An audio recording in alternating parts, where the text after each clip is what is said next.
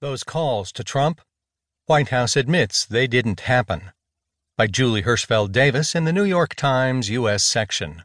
I'm Keith Sellon-Wright. Has President Donald Trump told you about the time the head of the Boy Scouts called to say his was the best speech ever delivered to the more than century old organization?